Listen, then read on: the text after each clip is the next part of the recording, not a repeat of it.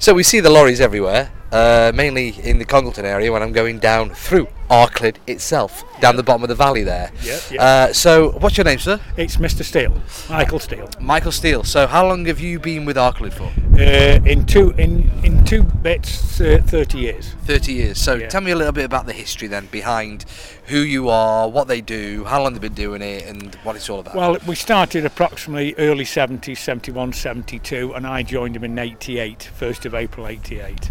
Um, I moved from Browns at Road Heath to here because it was, to me, a far better job. Uh, and I was on tankers there, and I've come on tankers here, and I've been doing this ever since.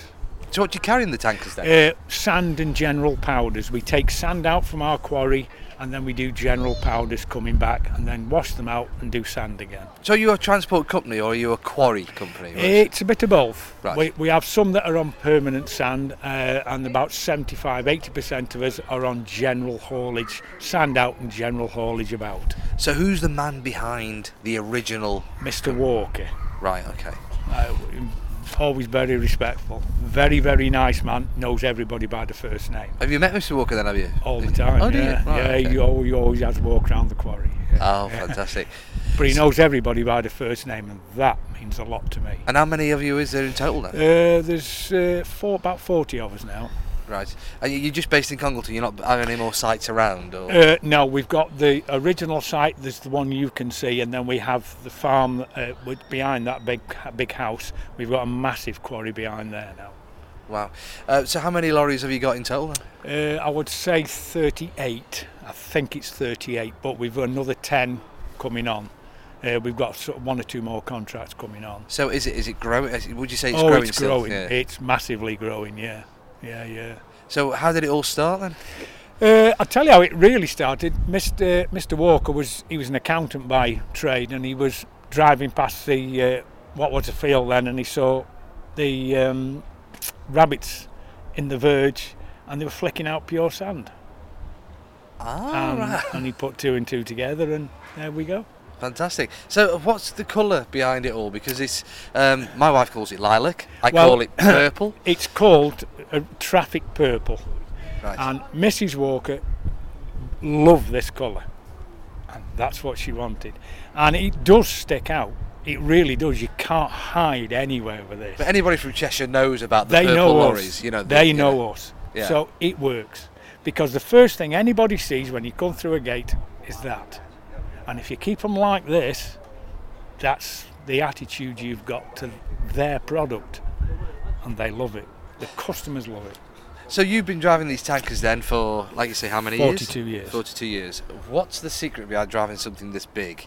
It- have you got to be space aware or s- I I don't know. forever forever conscious you're always looking in your mirrors forever conscious and what you do is you drive for the other person right. in other words you weigh up what they're going to do yeah. and you react to it before they do So it that's why you take your time coming off the junctions, going around the corners, and all that yeah kind of stuff. you yeah. can't i mean it weighs 44 ton it's not a racing car Yeah. it takes time to build it up What's the top speed of one of these then? 56 That's fast enough for something that size. i think so it, if you're gonna if you run at 60 you'll get there five minutes earlier does it really matter no you're just burning a lot of diesel and you frighten people because a lot of people see these and go oh and Yeah. it worries them so i drive nice and steady everywhere Yeah. courteous respectful and then people I'm gonna put you on the I'm gonna put you on the line now, right? What's your reaction when people go round you and speed round you and stuff? I've done it. well the problem is we now have what's called automatic cruise control these things will brake for themselves Oh, were they? they will literally put you through the window. It'll put an emergency brake on. Wow. So when somebody does that, not clever. Yeah. But all right, they don't understand.